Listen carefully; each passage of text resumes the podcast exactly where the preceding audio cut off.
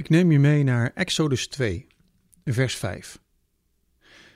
Even later kwam de dochter van de farao naar de Nijl om te baden, terwijl haar dienaressen langs de rivier heen en weer liepen. Ze ontdekte de mand tussen het riet en liet die door een van haar slavinnen halen. Ze maakte de mand open en zag daarin het kind. Het jongetje huilde en vol medelijden zei ze: Dat moet een Hebreeuws kind zijn. Toen kwam de zuster van het kind haar vragen: Zal ik bij de Hebreeuwse vrouwen een voedster gaan zoeken om het kind voor u te voeden? Ja, doe dat maar, antwoordde de dochter van de farao, waarop het meisje de moeder van het kind, ging halen. De dochter van de farao zei tegen de vrouw: Neem dit kind mee en voed het voor me. Ik zal u ervoor betalen. En de vrouw nam het kind mee en voedde het.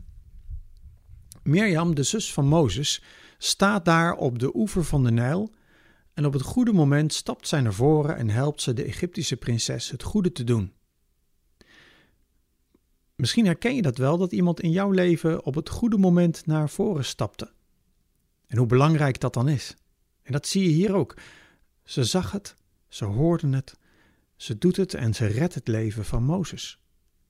En zo komt Mozes misschien nog wel dezelfde dag weer terug in het huis van zijn vader en moeder. Het is een godswonder. Een prachtig indringend verhaal als je het op je in laat werken. Rabijn Jonathan Zaks staat eh, in zijn boek over Exodus hier even bij stil. En laat zien dat er in dit verhaal vijf sterke vrouwen zijn, in die eerste hoofdstukken van Exodus, die het leven van Mozes mogelijk hebben gemaakt. Jochebed, Mirjam, Shifra en Pua en de naamloze Egyptische prinses die tegen de wil van haar vader ingaat. Misschien ook wel haar eigen leven riskeert door Mozes onder haar hoede te nemen. Mozes krijgt ook de naam van haar. Zonder de moed, de barmhartigheid en de veiligheid die zij bieden, was er geen Mozes geweest. En Mozes gaat in de schijnwerper staan in de rest van het boek, maar het begin van het verhaal daar zijn het deze vrouwen die het mogelijk maken. De helden waardoor God het verhaal van zijn volk doet keren. Hoe vijf vrouwen die hier tegen alle macht, wetten en regels ingaan om een jongetje te redden van de dood, is adembenemend. God dank voor deze vrouwen.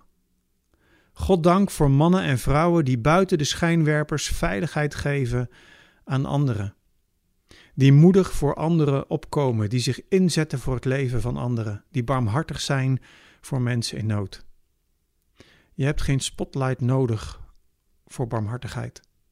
Je hoeft geen held te zijn om moedig te kunnen zijn. Je hoeft geen studie te doen om veiligheid te geven aan iemand.